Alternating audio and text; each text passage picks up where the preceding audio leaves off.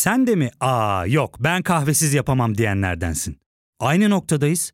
İlk ve tek kahve üyelik uygulaması Frink'le tanış. Hem bütçeni koru hem de hiç bitmeyen kahvenin tadını çıkar. Yakınlarından terapinin onlara ne kadar iyi geldiğini dinlesen de kendin için bir şeylere başlamak zor geliyor olabilir. Ya da sevdiklerine yardım etmeye istekliyken kendi ihtiyaçlarını görebilmek. Hiwell, uzman psikologlarıyla kendi ihtiyaçlarını bulmanda sana destek olacak. Terapi yolculuğuna başlamak için detaylı bilgi bölümün açıklamalarında.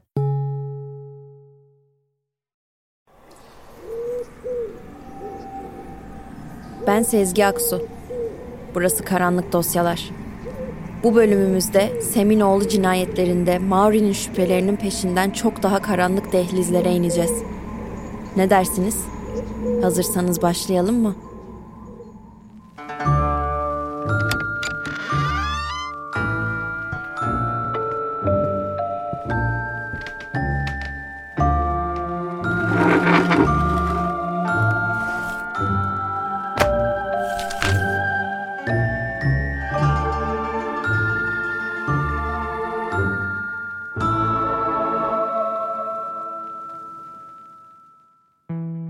Kendine Seminoğlu diyen David Berkowitz yakalanmış ve gönderdiği mektuplarla tüm ülkede sansasyon yaratmıştı. Ancak Maury buna inanmıyor, Berkowitz'in bu cinayetleri tek başına işlemiş olabilmesine ihtimal vermiyordu. Berkowitz'in son mektubunda bahsettiği Sam'in dışarıdaki diğer oğulları iddiası üstüne Maury, Sam Carr'ın gerçek oğlu John Carr'ın peşine düşmeye karar verdi. Ancak John Carr, New York'tan kilometrelerce uzaktaki Mino kentinde şüpheli bir şekilde ölü bulundu. Maury'e göre John Carr, tarikat tarafından infaz edilmişti. Maury'nin artık tek amacı, Sam'in oğlu cinayetlerindeki tarikat bağlantılarını ortaya çıkarıp büyük resmi oluşturmaktı. Kamuoyunun ilgisi ise bambaşka bir yerdeydi. David Berkowitz'in duruşmasında.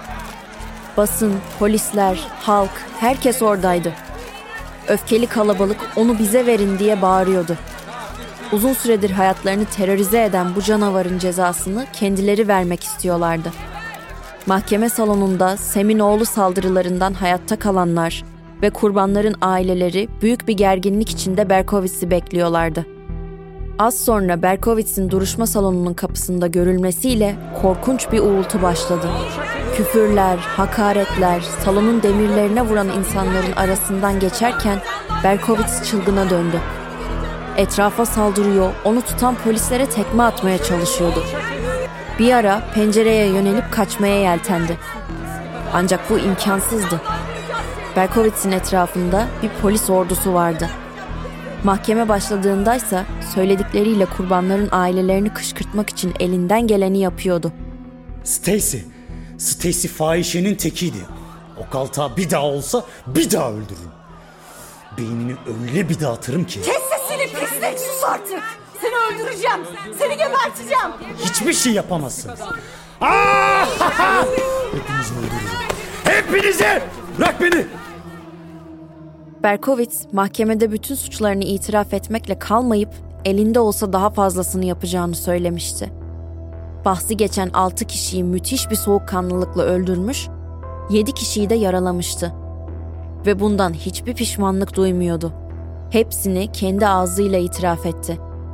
Onun bu itirafları ve saldırgan hali kafalarda hiçbir soru işareti bırakmamıştı. Maury'nin birden fazla katil olduğuna dair tezi bir darbe daha aldı. Basın, halk, hükümet, davayı takip eden kim varsa tek failin Berkowitz olduğuna emindi. Maury ise kimin ne düşündüğüyle ilgilenmeyip şüphelerinin peşinden Mino şehrine doğru yola çıktı. John Carr'ın ölümünü araştıracaktı. Bunun için yerel polisle iletişime geçti. John'un cansız bedeniyle ilk karşılaşan polis memuru olayı tüm ayrıntılarıyla Maury'e anlattı.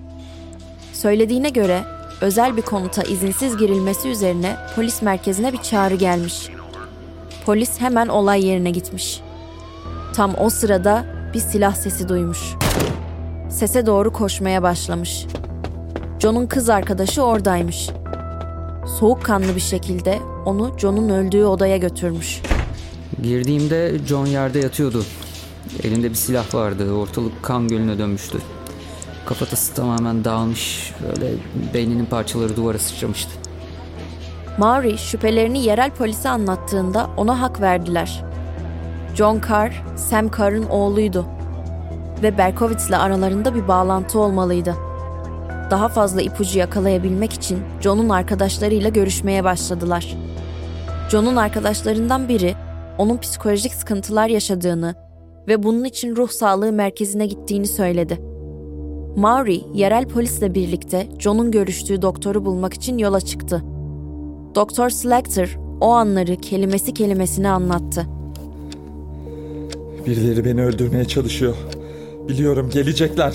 Buraya da gelecekler, biliyorum. Kim sizi öldürmeye çalışıyor? Polisler. New York'taki polisler. Gelecekler. Neden sizi öldürmeye çalıştıklarını düşünüyorsunuz? Berkowitz yüzünden. Onunla olan ilişkim yüzünden. Biliyorum, geleceklerini biliyorum. Elimdeki bilgiler. Biliyorlar, ne kadar önemli olduğunu biliyorlar o bilgilerin. Sonunda beni bulacaklar, abimi de bulacaklar. Abiniz? Michael Carr. Onu da öldürecekler, biliyorum. Onu korumam lazım, anlıyor musun doktor? Ailemi korumalıyım, anlıyor musun? Dr. Slagter aynı zamanda John'un katıldığı şeytani ritüelleri anlattığından bahsetti. John'un anlattığına göre kendisi bu grubun lideriymiş. Ayinleri o düzenlermiş. Hatta bir keresinde Alman bir çoban köpeğini kurban ettiğini ve onun kanını içtiğini söylemiş. Maury, yerel polisle birlikte bu ritüellerin gerçekleştiği söylenen terk edilmiş arazilere, ıssız ormanlara gitti. Gördükleri Berkowitz'in evinin yakınındaki mağarada olanlara benzerdi. Aynı semboller, duvarlara kanla yazılmış, ne olduğu anlaşılmayan şeyler, kulağı kesilmiş Alman kurtları, ipuçları korkunç bir gerçeğe işaret ediyordu. Bu tarikatın etki alanı New York'tan tam 2700 kilometre uzaklıktaki Mino'ya kadar uzanmıştı. Maury ülke çapında bir sorunla karşı karşıya olduğunu anlamıştı. Olay tahmin ettiğinden çok daha büyüktü. Mino yerel polisi Maury'nin tüm araştırmalarını New York'a rapor etti.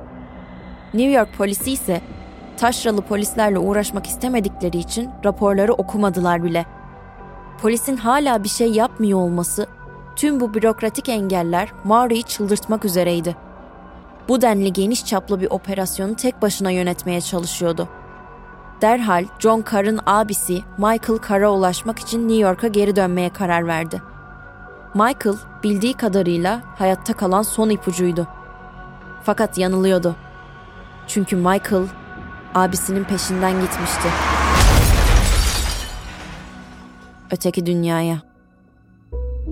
Michael Carr, Maury'nin kendisini aramak için yola çıktığı gün, şüpheli bir trafik kazasında hayatını kaybetti. Biri Maury'nin hep bir adım önündeydi. Güçsüz ve tükenmiş hissediyordu. Elinde ne varsa anlatmak ve yardım istemekten başka şansı kalmamıştı. Onu görmezden gelen hükümete ve New York Polis Departmanı'na meydan okurcasına bir haber hazırlayıp yayınladı. Sam'in oğlu cinayetlerinin arkasında satanist bir tarikat olduğunu iddia ediyordu. O güne kadar edindiği tüm bilgi ve bağlantıların içinde olduğu bu haber, gündeme bir bomba gibi düştü. Ortalık ayağa kalkmıştı. Herkes bu haberi konuşuyor, polisi ve savcıyı özensizliğinden dolayı suçluyordu. Hükümet baskı altındaydı. Davayı tekrar açmak zorunda kaldılar. Savcı, Sam'in oğlu cinayetlerinde başka birilerinin de olabileceğine dair şüpheleri olduğunu ve bunun araştırılacağını söyledi. Maury sesini duyurmuştu. Artık tek başına değildi. Ancak bunlar aslında buzdağının sadece görünen yüzüydü. New York polisi önce Berkowitz'in evinin yakınındaki mağaraya, sonra Mino şehrindeki terk edilmiş araziye gitti. Maury'nin aylardır yaptığı araştırmayı aynı sırayla izliyorlardı. Maury ise araştırmalarını ileriye götürdü. Carr ailesini iyice incelediğinde yeni bir tarikat ismiyle karşılaştı. Kendilerine çocuklar adını veren genç grubun esasında Kıyamet Kilisesi adında bir örgütle bağlantılı olduğunu, bu örgütlerin köklerinin ise çok eski bir dini tarikat olan Scientology'ye dayandığını öğrendi. Scientology, insanların geçmiş travmalarını keşfedip onları yenmeye dayalı bir öğretiydi. Kıyamet Kilisesi ise buradan çıkmış ama bununla yetinmeyen, çok daha aşırıya gitmek isteyen bir grup tarafından 1963 yılında İngiltere'de kurulmuştu. Bu insanlar her şeyin başında kendilerini bulabilmek için şehirden uzaklaşıp doğaya dönmek istemişler. Ancak Meksika'ya gittiklerinde öyle bir kasırga çıkmış ki ağaçları yerinden söken, hayvanları yuvalarından eden ve tam 3 gün süren kıyametin, kaosun ve yıkımın habercisi. Bunu bir işaret olarak görmüşler. Bunların üstüne artık kendilerini dünyanın sonunu getirmeye adayacaklardı. Onlara göre daha iyi bir dünya için var olan bütün düzenin bozulması, her şeyin yok edilmesi ve kıyametin gelmesi gerekiyordu. Ölümü kutsayan bir anlayışları vardı. Bu örgütün düşünceleri tüm dünyaya yayıldı. Amerika'ya gruplar gönderdiler. Öyle ki ünlü seri katil ve tarikat lideri Charles Manson'ın her şeyi Kıyamet Kilisesi'nden öğrendiğini söyleyenler bile var. Kıyamet Kilisesi kurulmasının ardından 10 yıl geçtiğinde çeşitli sebeplerle dağılmaya başladı. Buradan çıkanlar kendi küçük örgütlerini kuruyordu. Bunlardan biri de Berkowitz'in de içinde bulunduğu çocuklar koluydu. Maury, New York'u kasıp kavuran bu kaosun Kıyamet Kilisesi ile bağlantılı çocuklar tarikatı ile ilgili olduğunu düşünüyordu. Derinlere indikçe daha fazla bağlantı buluyor, edindiği tüm bilgileri gazetede yayınlıyordu. Seminoğlu cinayetlerinin ortaya çıkışının üzerinden artık yıllar geçmişti. Maury bu çok uzun davaya çoktan ömrünün bir kısmını adamıştı. Olay ilk günkü etkisini kaybetmiş olsa da inancından hiçbir şey kaybetmeden araştırmalarını sürdürdü. Ve bir gün yayınladığı bu haberler muhatabına ulaştı. Berkowitz'ten Maury'e bir mektup geldi. Evet, ben suçluyum. Ama bütün bu olanların sorumlusu ben değilim. Seminoğlu cinayetlerinin arkasında çok daha büyük bir güç var. Bir tarikat. Üyelerinden biri John Carr'dı ve o öldü. Herkes dört bir yana dağıldı. Bir tek sen ve ben kaldık Maury. Sen ve ben. Ancak sana şunu söyleyeyim. İstediğin kadar kanıt sun. Halk asla sana tam anlamıyla inanmayacak. Maury'e mektubun geldiği gün Mino'da beraber soruşturma yürüttükleri başka bir polise daha mektup gitmişti. O da şüphesiz Berkowitz'tendi. İçinde bir gazete küpürü ve bir kitap vardı. Kitap, Büyücülüğün Anatomisi isimli bir kitaptı. Gazete küpüründe ise satanist kıyafeti giymiş bir adam vardı. Ama asıl ürpertici olan kitabın içindeki nottu. Arlis Perry avlandı. Kaliforniya'ya kadar takip edildi ve Stanford Üniversitesi'nde kilisede öldürüldü. Arlis Perry de kimdi? Nereden çıkmıştı? Neden şimdi bu mektupta yer alıyordu? Polis memuru panikle Maury'yi aradı. Bulaştığı davanın ne kadar uçsuz bucaksız olduğundan henüz haberdar değildi. Şimdi kısa bir aramız olacak. Ardından davamıza geri döneceğiz. Ya fark ettin mi? Biz en çok kahveye para harcıyoruz. Yok abi, bundan sonra günde bir. Sen Frink kullanmıyor musun? Nasıl yani? Yani kahvenden kısmına gerek yok. Frink'e üye olursan aylık sadece 1200 TL'ye istediğin çeşit kahveyi istediğin kadar içebilirsin. Günlük 40 TL'ye sınırsız kahve mi yani? Çok iyiymiş. Aynen. Hatta şu anda 200 TL'lik bir indirim kodu da var. Hadi hemen indirip üye ol da bu fırsatı kaçırma.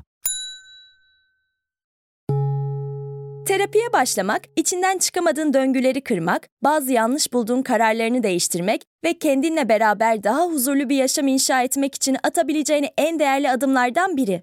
Hiwell ile yoğun yaşam tempona uyum sağlayarak online terapi seanslarını takvimine göre ayarlayabilirsin. 1000'i aşkın uzmandan sana en uygun terapisti seçebilir, PODB10 koduyla indirimden yararlanabilirsin. Detaylı bilgi açıklamalardaki bağlantıda.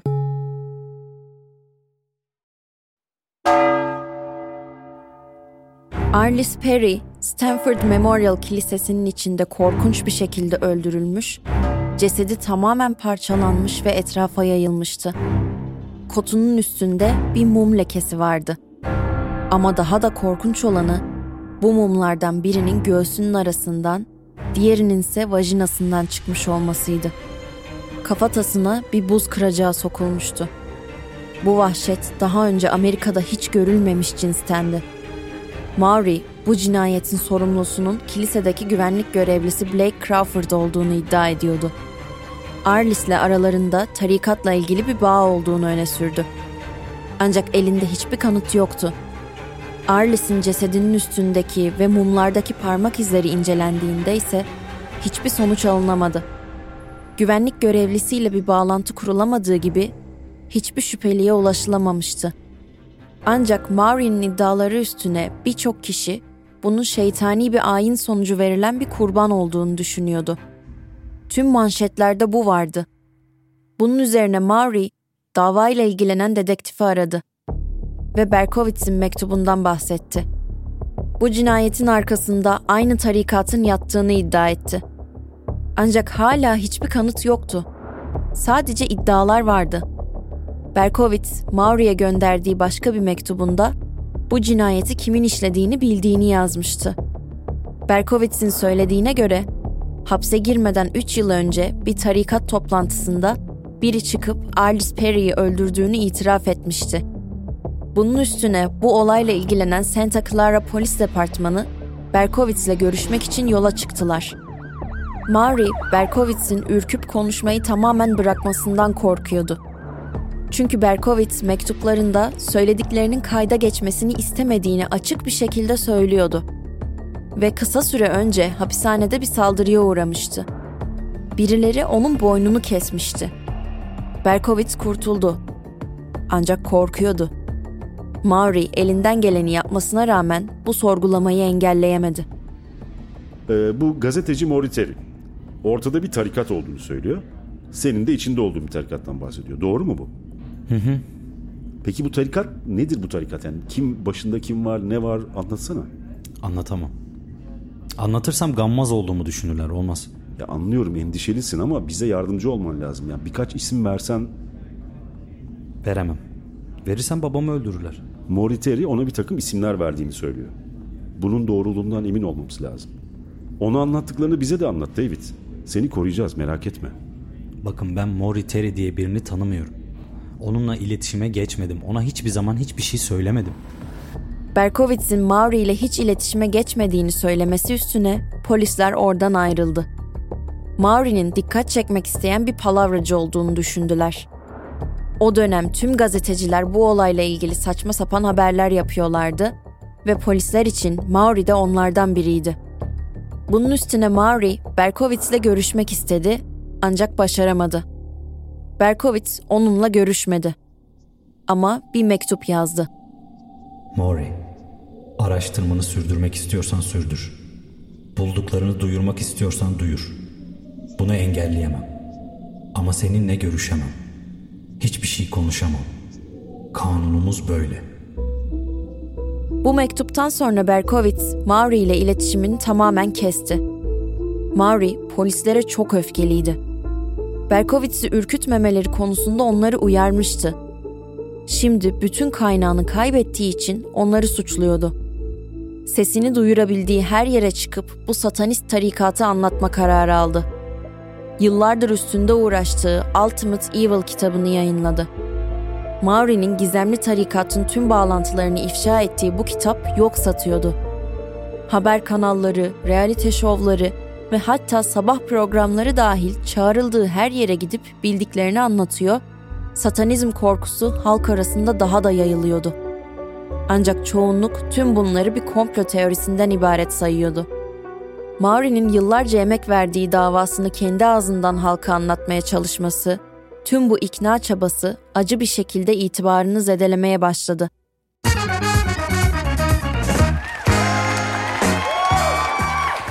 Günaydın efendim. Stüdyodaki misafirlerimle bugün çok merak ettiğimiz bir soru var. Yanımda Maury Terry var. Evet Maury Terry, hoş geldiniz. Siz şimdi bunlar satanist mi diyorsunuz? Yani açıkçası ne demek bu satanist? Şeytana mı tapıyorlar? Nedir olayı? Bir de sizden dinleyelim. Bu grup çok köklü, eski bir oluşum açıkçası. Hı-hı. Evet, cevap vermek gerekirse satanistler. Hı-hı. Elimde ciddi belgeler var bu konuda. Bazı fotoğraflar var. Bir köpeği kurban ettiklerine dair. Ne? Bir de köpek mi kesmişler diyorsunuz? Ben satanistlerin derdi kedilerle sanıyordum ayol. Yani şöyle demek istiyorum, bu grup... Aa, bir dakika. Ya bir de bir beyefendi var konuğum. Valla siz buradayken onunla da tanışın isterim. Kendisinin şeytan olduğunu söylüyor. Bir de onu dinleyelim. Şeytan mısınız efendim siz? Evet, ben şeytanım. Maury'nin katıldığı televizyon programlarında onunla resmen dalga geçiyorlardı. Maury'e ve satanizme olan ilgi bir magazin malzemesine dönüşmüştü. Ve kendisinin şeytan olduğunu, satanist olduğunu iddia eden insanlar türemişti. Ama tüm bunlar Maury'yi durdurmayacaktı. O, inandığı gerçeklerin peşinden gitmeye devam etti. Ve filme alınmış kayıtlı cinayetler olduğu bilgisine ulaştı. Bir snuff, yani ölüm pornosu serisi hazırlanmıştı. Filmler açık artırmayla satılıyordu. Maury, tüm bu film işini organize eden, her şeyin başında duran kişiyi aramaya başladı. İpuçları onu Long Island'a yönlendiriyordu. Gözlerden uzak malikanesinde şatafatlı hayatını sürdüren ünlü Hollywood yapımcısı Roy Radin'in evine.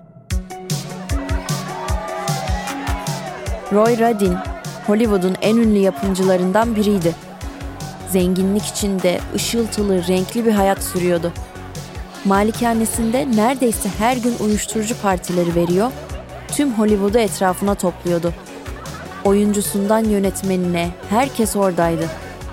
Radin'in malikanesi sadece ün ve şatafatın değil, aynı zamanda aşırılığın merkeziydi. Uyuşturucu, seks, akla gelmeyecek fanteziler, hepsi o malikanenin içinde yaşanıyordu. Ancak asla dışarı çıkmıyordu. Roy Radin hayatının zirvesindeyken bir anda gizemli bir şekilde öldürüldü. Maury bu olayı Radin'in sınav filmlerle olan bağlantısından dolayı tarikatla ilişkilendiriyordu.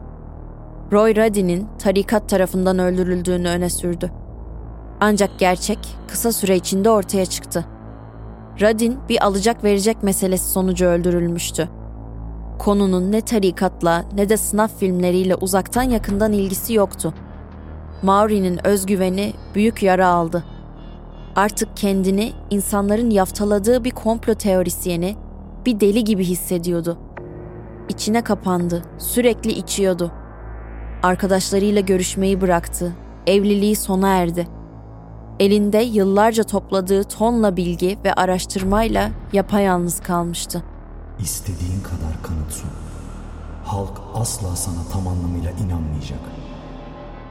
Maury uzun süre sessizliğe gömüldü. Ta ki 1993 yılında dedektif Marcos Quinones'ten o telefonu alana kadar.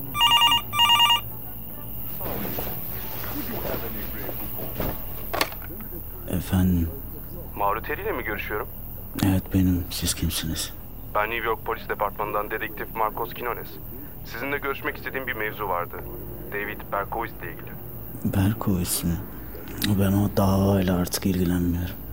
Size onunla bir görüşme ayarladım desem. Görüşme mi? Görüşsek ne olacak? Bay Terry, Berkowitz artık bambaşka biri. Hristiyan oldu. Hayata karşı bakışı tamamen değişti. Sizinle istediğiniz her şeyi konuşacaktır. İlgilenmediğinize emin misiniz? Maury kararsız kalmıştı. Yıllar sonra sessizlik orucunu bozacak ve hayatını bitiren davanın peşinden tekrar gidecek miydi? Acaba buna değer miydi?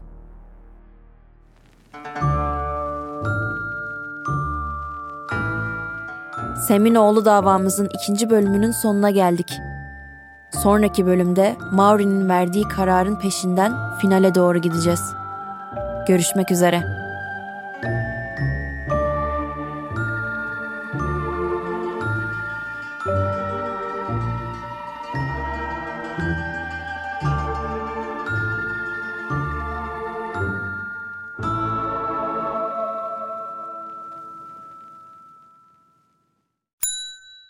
İlk ve tek kahve üyelik uygulaması Frink, 46 ildeki 500'den fazla noktada seni bekliyor.